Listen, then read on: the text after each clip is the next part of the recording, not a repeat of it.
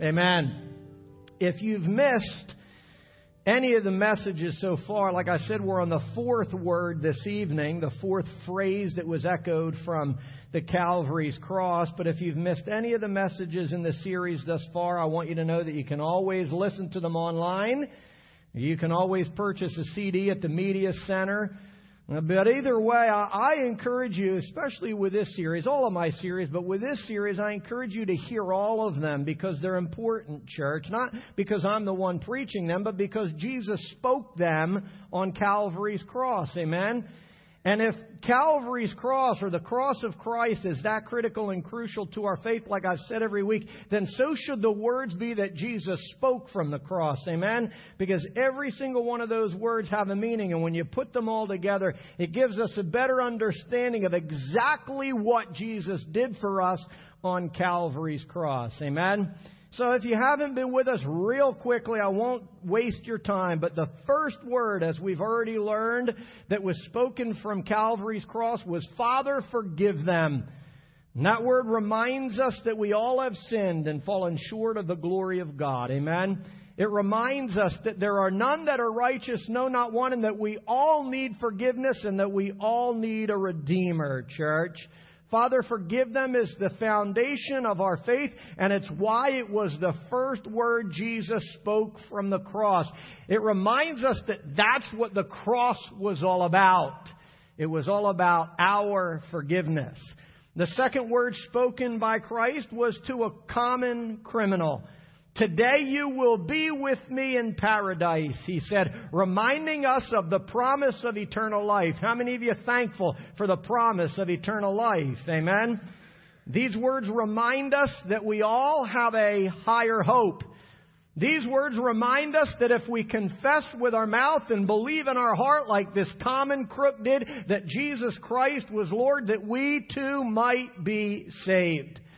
These simple words remind us that as difficult and painful and unsatisfying as life can often be here on this earth, we can all look forward to the day when we too will be with Him in paradise. Amen? You know, I don't know about you, but there's some times, and I was just sharing with somebody in my office today or this evening, that prayer, come quickly, Lord. Because that's how this world can be, and that's how this life can be. And I believe that should always be on our tongue. Come quickly, Lord, because we want to be with you in paradise. Because this world has disappointed us, and this world has let us down, and this world is getting more evil every day. Amen. But the second word reminds us that there is a day that we can look forward to when we will see Him face to face in glory. Amen. The third word uttered by Jesus was, Mother, behold thy son, and son, behold thy mother. Reminding us that we are now part of God's family.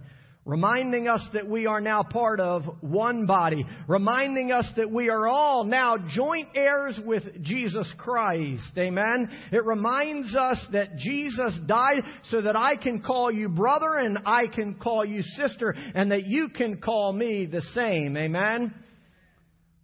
It reminds us that we are now one family and that He is our Abba Father.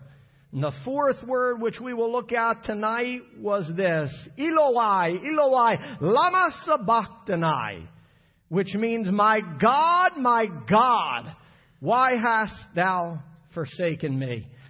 And in order to better comprehend the depth and the meaning of these words, we have to understand that the first three words were spoken with the voice of divinity. For only divinity can offer us forgiveness. Only divinity can make the promise of eternal life. Only divinity can connect us to the family of God through adoption and through Jesus Christ. Only divinity has the power to take two complete strangers from two different walks of life and, and make them brothers and sisters in the Lord Jesus Christ. But here in the fourth word, in the middle phrase of seven phrases that Jesus cried out from Calvary's cross, Jesus cries out here with a voice of humanity. On the center cross with this central phrase, Jesus reminds us exactly who is hanging there. He reminds us with this fourth phrase, with the loudest and deepest of all of his cries, that he became flesh and dwelt among us. He reminds us that he took on our likeness, church, and stepped into our skin.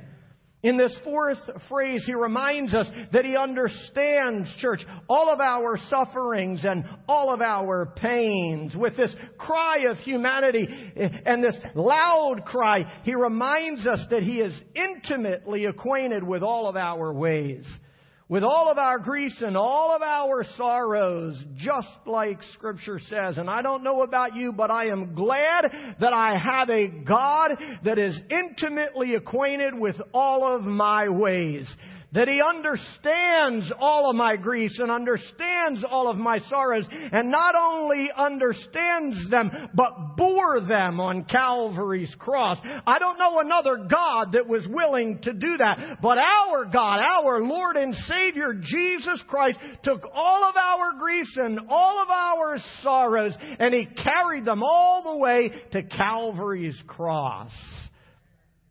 Beaten and battered disfigured and degraded, renounced and rejected, Jesus cries out to the Father, not with a voice of divinity like he did in the first three phrases as he hung on Calvary's cross, but here he cries out with the voice of humanity instead. Remember, Jesus was fully God and fully man all at the same time. And here he cried out as man. Now listen, this, this phrase that Jesus cried, I could probably take an entire month to try to break it down for you, to try to get into all of the theology and give you a, a, a, deep, better understanding, but I don't have the time to do that. So all I'm going to try to do tonight is to give you a better understanding, a simple, better understanding of exactly what Jesus meant and exactly what was happen, happening as he uttered this fourth phrase phrase. In all reality, this cry, My God, my God, why have you forsaken me, was humanity's cry. In all reality, it was our cry. It was the cry of all mankind, and it's recorded in Mark chapter 15, verse 34. But we're going to look at verse 25 all the way to 34, and this is what the word of the Lord says. This is the, the basis of our text this evening, and I'm reading all of these verses just to, just to help you understand what has led up to this cry. I mean, you'd have to go all the way back to John chapter 6 verse 66 to begin to, to understand the depth of this cry. But here it says it was nine in the morning when they crucified him. The written notice of the charge against him read the King of the Jews, and it was placed upon his cross. They crucified two rebels with him, one on the right and one on his left. I just want you to picture this event. We've, we've learned a lot so far, but to give you a better understanding of his cry, they crucified two rebels with him, one on the right and one on his left. Those who passed by hurled insults at him, shaking their heads and saying, So you who are going to destroy the temple and build it in three days, come down from the cross and save yourself. In the same way, the chief priests the spiritual leaders and the teachers of the law mocked him among themselves. He saved others, they said, but he can't save himself. Let this Messiah, let this King of Israel come down now from the cross that we may see and believe. Those who, those crucified with him also heaped insults on him. And when 12 o'clock noon came, Darkness came over the whole land until three in the afternoon. And at three in the afternoon, Jesus cried out with a loud voice, Eloi, Eloi, lama sabachthani, which means, my God, my God, why have you forsaken me? These words are quite possibly the most heart wrenching words that Jesus Christ ever spoke. These words were filled with the agony of the cross. They were filled with the guilt and the shame and the disgrace of the cross. These words were filled with a sense of separation from His Holy Father. My God! Picture it and understand it. My God, why hast thou forsaken me? This was not a little whisper. This poured out from the depths of his soul. Why have you forgotten me? Why have you deserted me? Why have you left me alone in the midst of my misery? This was Jesus' fourth cry and phrase. In his most desperate moment in life, in the midst of his deepest agony and deepest pain, he senses a searing separation from the Father. And because of all that he had been through, church, after Judas had betrayed him and Peter had denied him and all of the other disciples had left him, after the crowds who once adored him and waved palm branches at him have now mocked him, after all that he had endured, his humanity gives voice to his emotions. And he cries out as a man, My God, my God, why hast thou forsaken me? Everyone else has left me. Everyone else has abandoned me. Everyone else has walked away from me. My God, why have you forsaken me as well?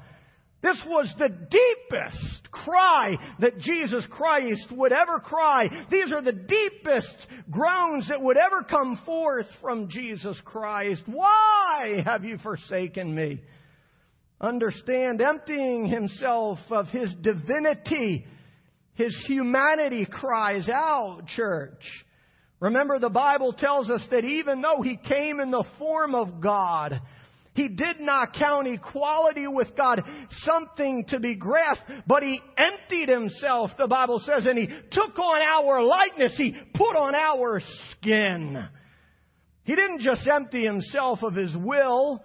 He didn't just empty himself of his wants and his ways. He emptied himself of his divinity, church, and he took on our humanity. He became a man just like us. Please remember Jesus Christ had to become a man in order to redeem mankind. He had to step into our skin in order to pay the penalty for our sin. Read Hebrews chapter uh, 1 or 10, uh, verses 1 through 18, and you'll find that in more detail. And the reality is, unless he did, unless he climbed into our skin, church, we could not be saved.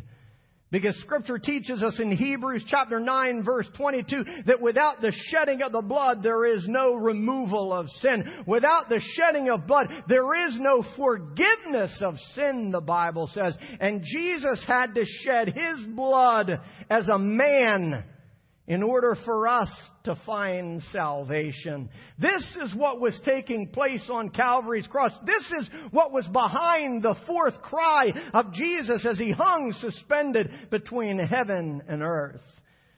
The truth is, Jesus had to suffer and die as a man because he was paying the penalty for man's sin. And here, for a brief moment in all of time, Jesus was rejected so that we could be accepted. For this brief moment in all of time, the Father turned away from the Son so that He could now and forevermore look upon you and me. He turned away from the Son so that He could turn towards you and me.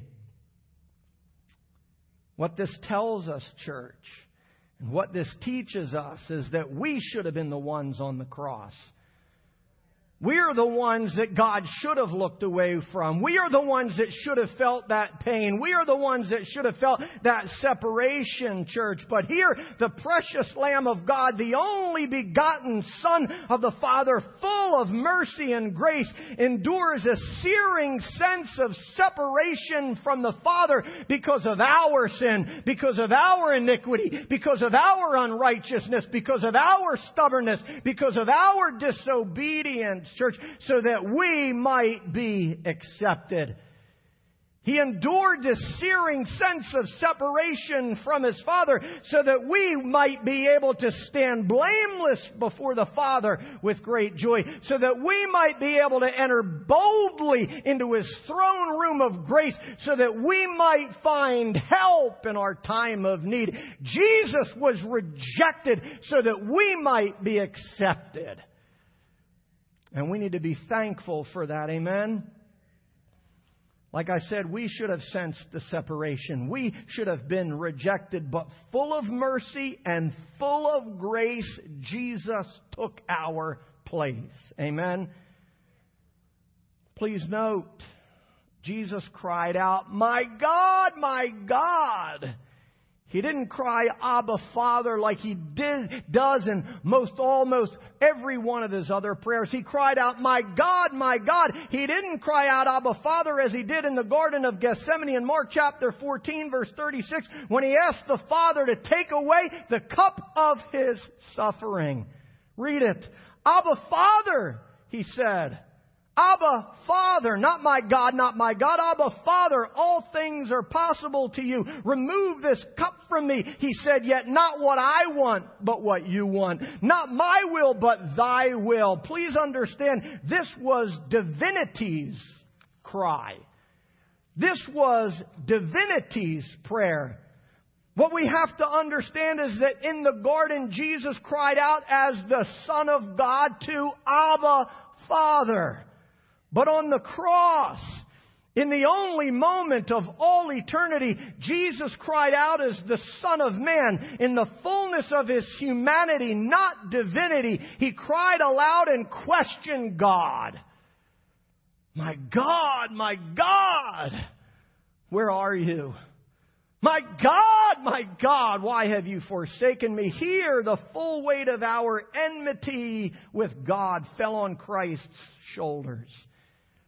Here on Calvary's cross, the full hatred of God toward our sin was directed towards Jesus Christ. And for that moment in time, that brief moment in history, God had to look away. He who knew no sin became sin for us. The one who was spotless became soiled with your sin and my sin. The one who was innocent took on our guilt and our shame so that God could look at us today. It was in the midst of the, the loneliness, in the midst of this abandonment that, that sin always produces, that Christ cried out with a loud voice, not once, but twice, My God, my God, why have you forsaken me? What we have to understand is that it was Christ's humanity speaking and not divinity. What we have to understand is that these words were not original with Jesus. Now, I know that might sound heretical to you and it might mess up your theology. But these words were not a new prayer uttered by Jesus Christ. These words were a quote from the prophetic words of Psalm 22 that had already been spoken. Words that Jesus learned by heart as a child. Words that his parents taught him. Words that he learned in the temple. Words that he had to memorize. Words that he hid in the recesses of his heart so that he would not sin against his Father. These were words Jesus already knew. The words of Psalm 22, My God, my God, why have you forsaken me? Why are you so far from saving me, so far from my cries of anguish? My God, I cry out by day, but you do not answer by night, and I find no rest. He was quoting scriptures that he already knew. Here Jesus is doing what we so often do when we find ourselves on our own cross. When we're so wounded that sophisticated words and fancy words seem to escape us. When we're so afraid and so lonely and so lost in darkness and despair or depression, church,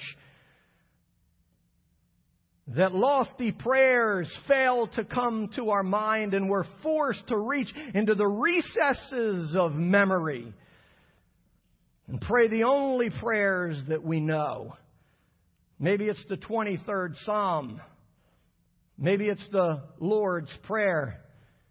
Maybe it's the simple words of Peter, save me, as he found himself sinking in the sea, or whatever other words we can grab hold of in that moment of anguish, in that moment of pain, in that moment of darkness, in that moment of despair. The reality is, in the midst of his suffering, in the midst of his humanity, all Jesus could do was remember something buried deep within the soil of his soul. Words that had been hidden in his heart, church. And again, I don't want to mess with your theology. But you and I need to understand and remember that this was humanity crying out.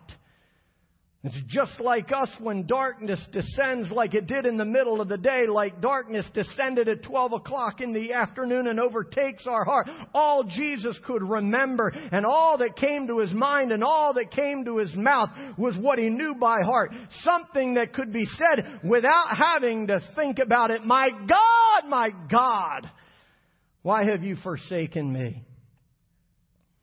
Why are you so far from saving me? This is what was going on in his heart, church. He might not have shared all of Psalm 22 as he was hanging on the cross, but how many of you know God knows the, the meditations of our heart? And this was what was in the heart of Jesus Christ. Go home and read Psalm 22 and you will find divinity speaking and humanity speaking at the same time. In one breath he questions God and in the next breath he rests in God.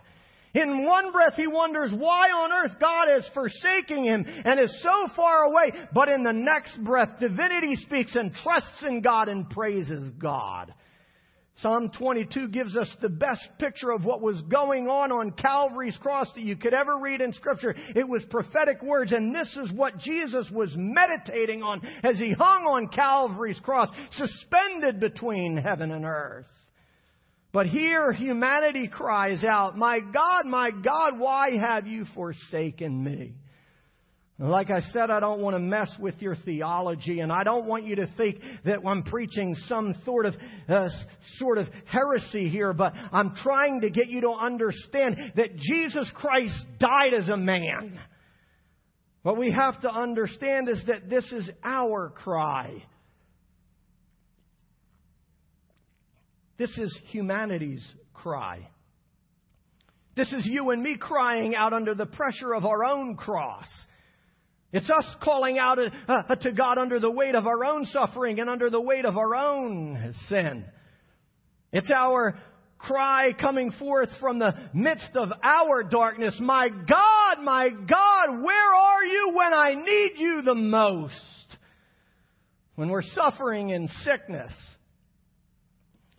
when we've lost a loved one, when our marriage is falling apart, when our family is fractured, when we're hanging on our own cross of great sorrow, our cry is so often like that of Jesus Christ, My God, my God! Where are you when I need you the most? My God, have you forgotten about me? My God, don't you see what I'm going through? My God, can't you see that I need you? My God, don't you understand my suffering and understand my pain? My God, don't you care that we are perishing like the disciples cried out when they were caught in the midst of a storm so often? Our prayers are just like Jesus Christ because we too are made of flesh. And so often in the moments of our despair, as we're hanging on our own cross, we cry out the same thing. Our humanity comes forth. Listen, there's nothing wrong with humanity crying out. Please understand, Jesus didn't sin by questioning his Father. This is what we do with our God. We, he allows the, the depths of our heart and the deepest of our cries to echo forth into His presence. My God, why have you forsaken me? And He hears us, church. Don't you see what I'm going through? Don't you understand my grief and my sorrow? Like I said, this is humanity's cry. Listen, if we would all be honest, most of us would admit we've been there. Amen? Most of us would admit that at some point in our life, the weight of our cross and the darkness of our despair has caused us to cry out and question God.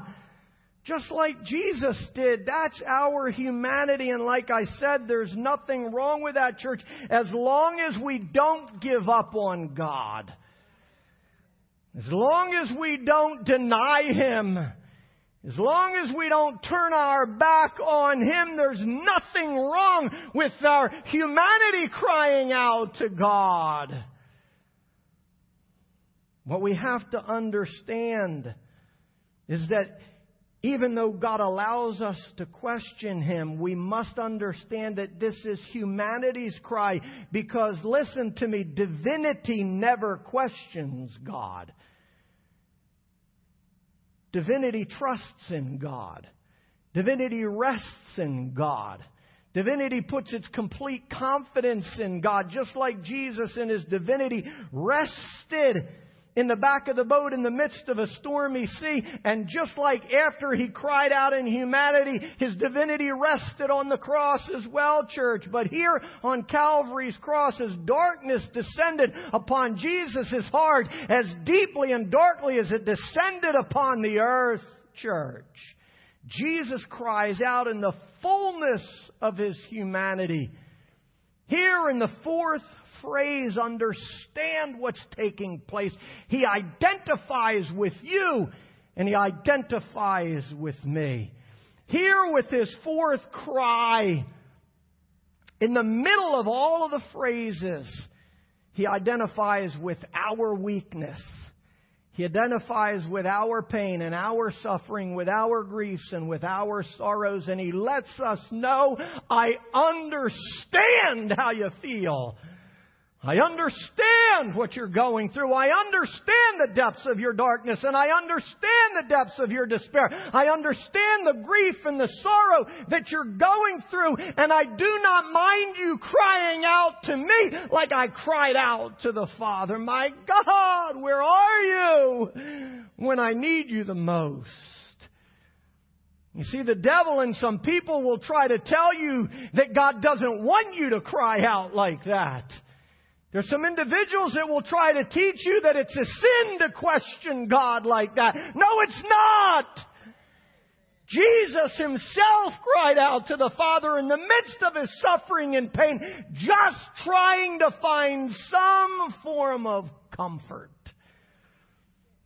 In the midst of Calvary's cross, cry out, call out, ask God just don't turn your back on God.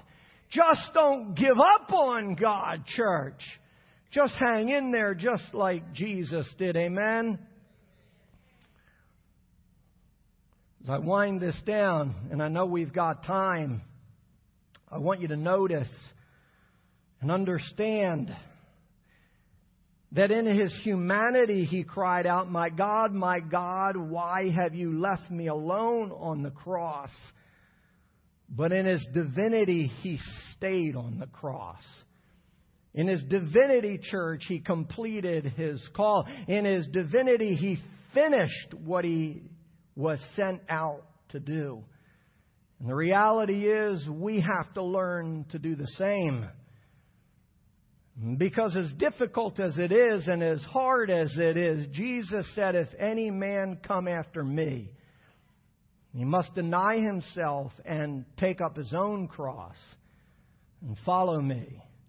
You see, the reality is somewhere in your life, if you've not felt it already, you will feel the weight of Jesus' cross.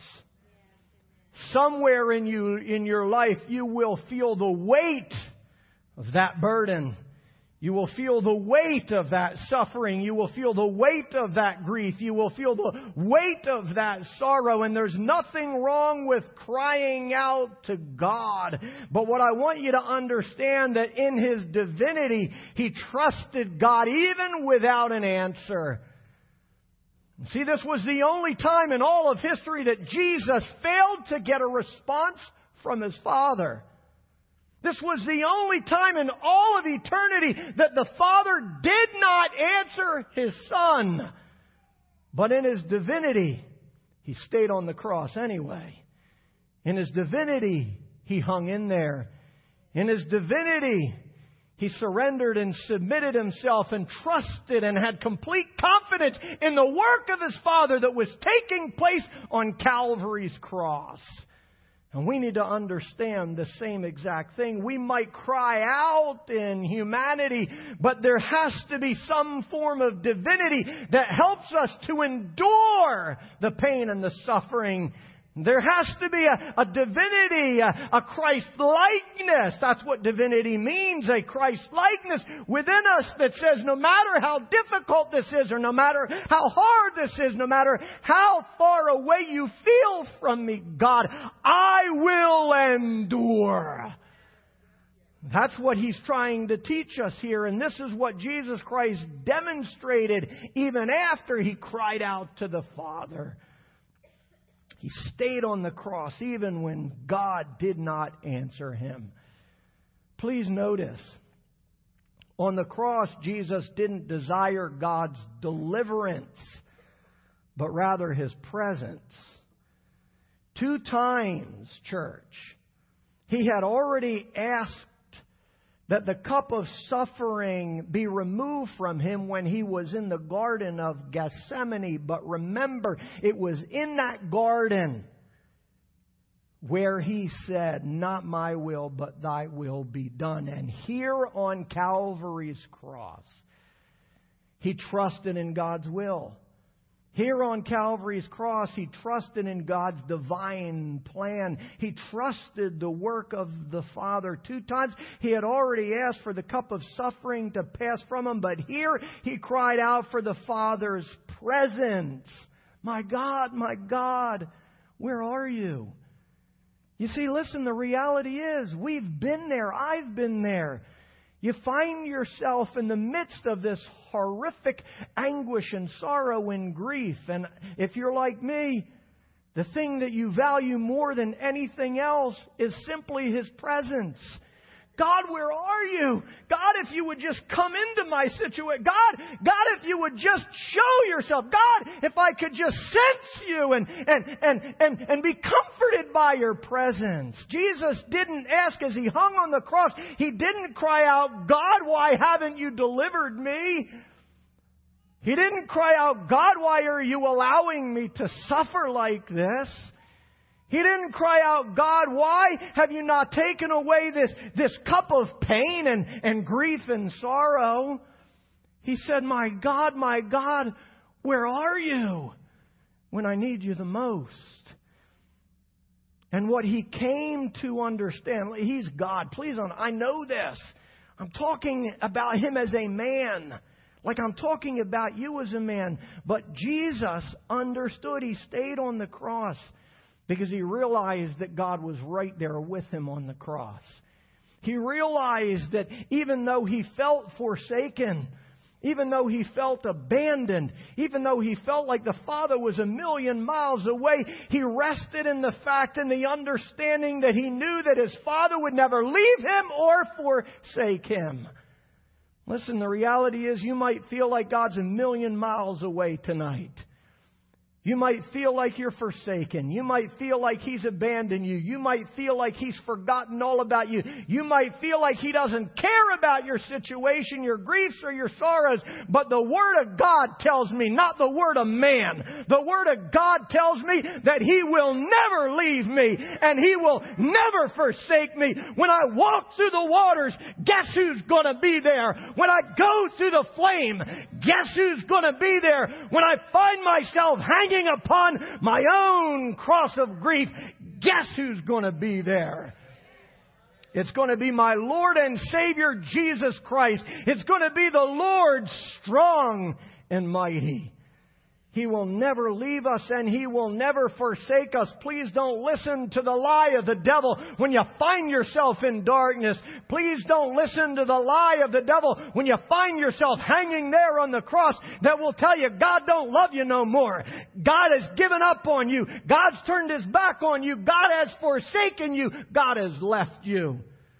You turn right around, you look the devil in the face and you speak the word of God. You speak that word that you was taught as a child. You speak that first word that comes to your, ma- your mind and to your mouth. That word that was hidden in your heart so that you might not sin against him and give up on him. And you say, Satan, my God has promised me that he will never leave me.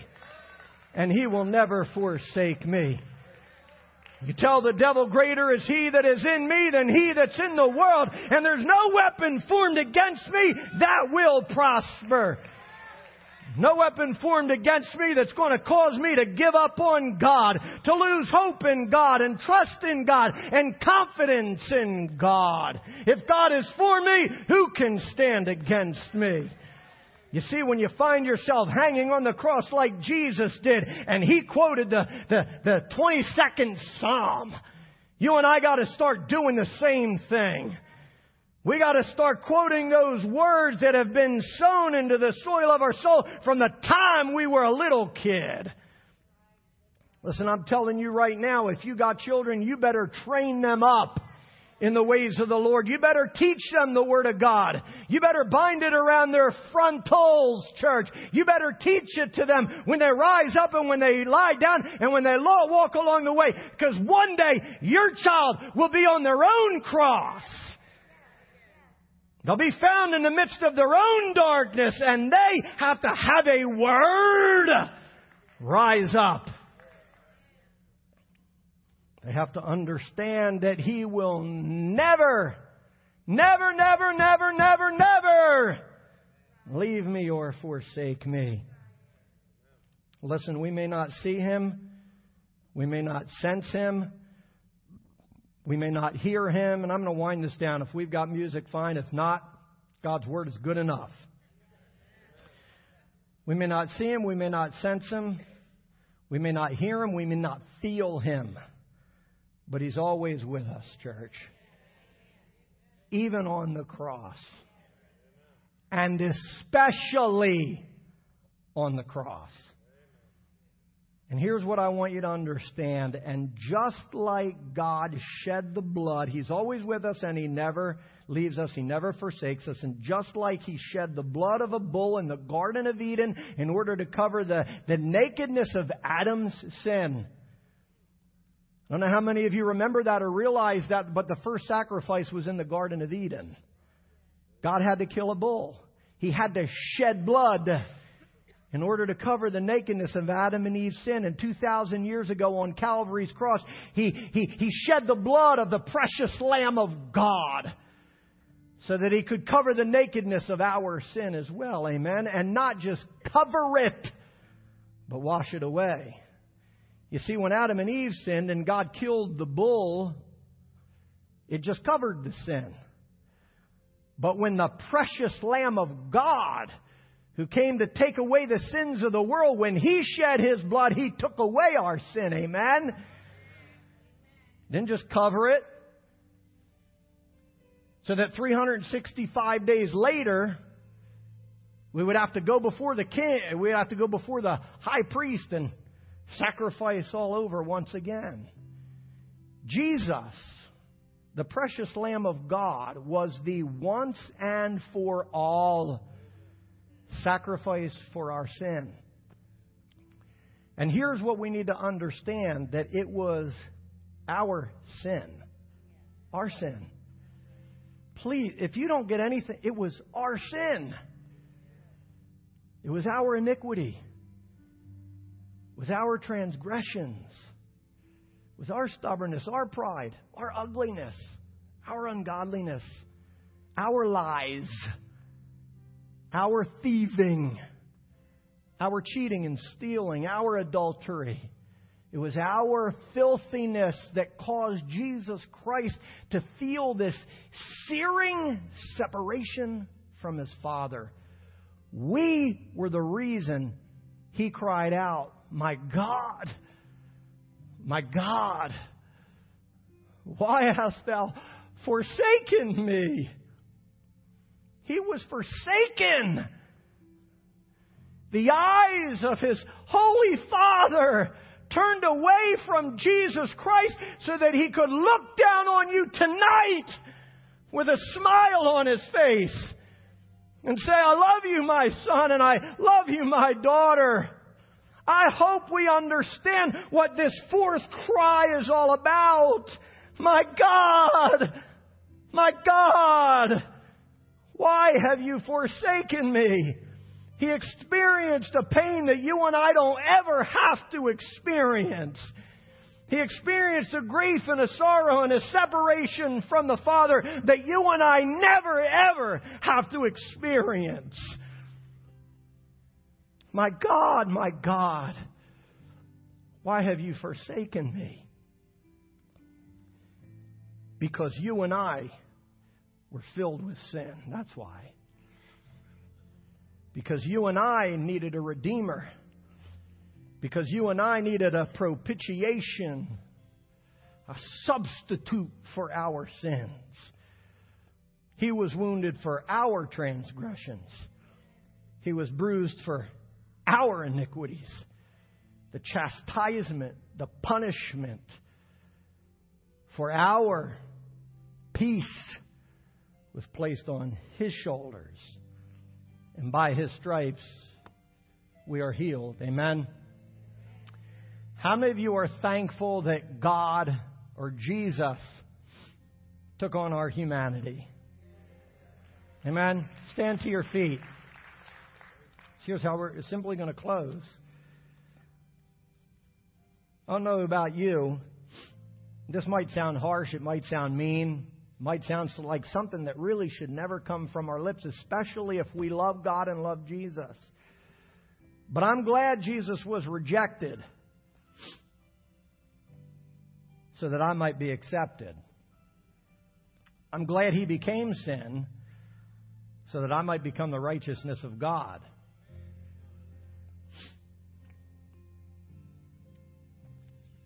I'm glad Jesus became a man so that I could become a son or a daughter of God. Amen. You see, you're a daughter and I'm a son. You're a son, you're a daughter. Because Jesus became a man he, became like us. How many of you are thankful not just for his divinity, but for his humanity? Amen.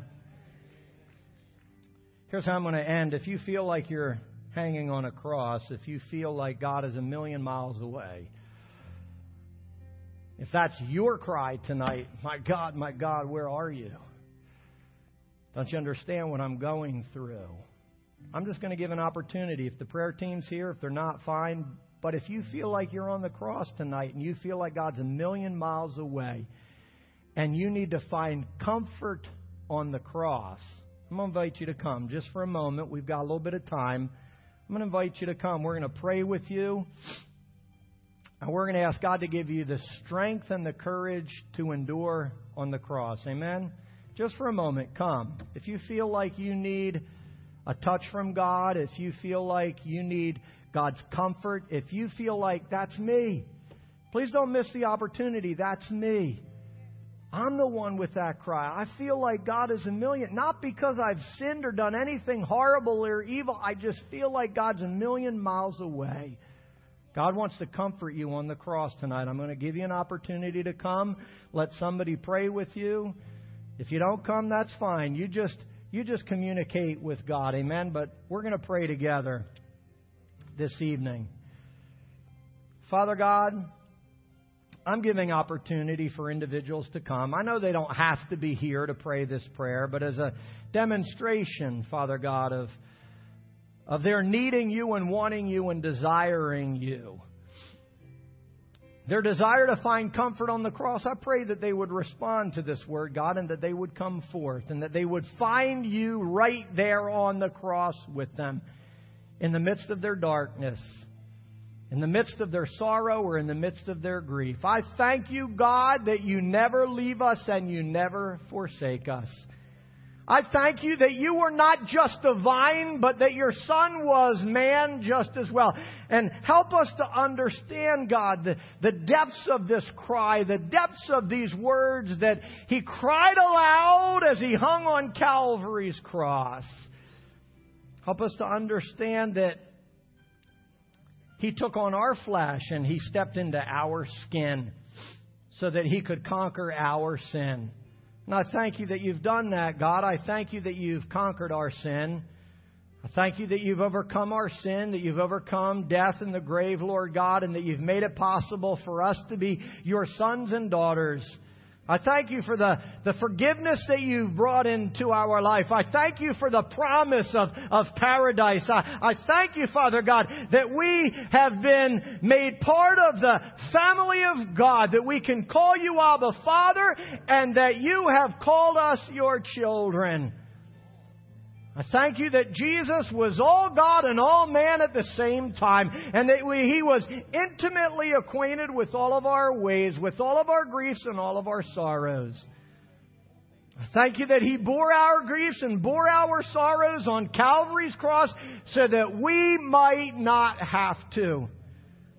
And so, God, if there's anyone here this evening bearing grief or bearing sorrow, feeling the weight of the cross, feeling some sort of separation from you tonight. God, I pray that you would reveal yourself to them like you never have before.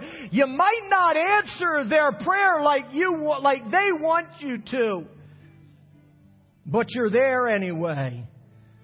Help us, Father God, as your children to endure Help us to hang in there like Jesus did.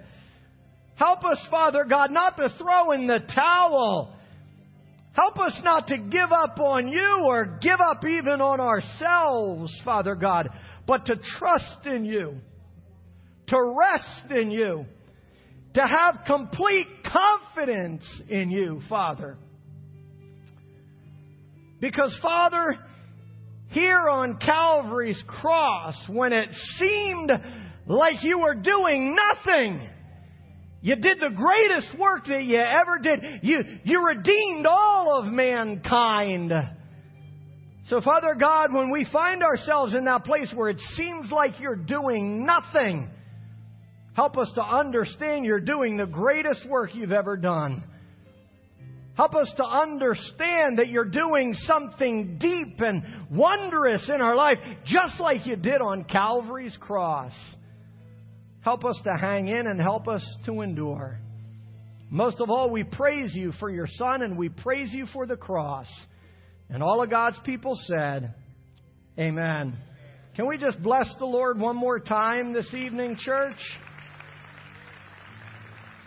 God's good, amen. Let me close with this. Philippians 2:13 says for it is God who is at work in you both to will and to work for his good pleasure. It's God's good pleasure not to leave you alone on your cross. It's, God good, it's God's good pleasure to do a wondrous work in your life.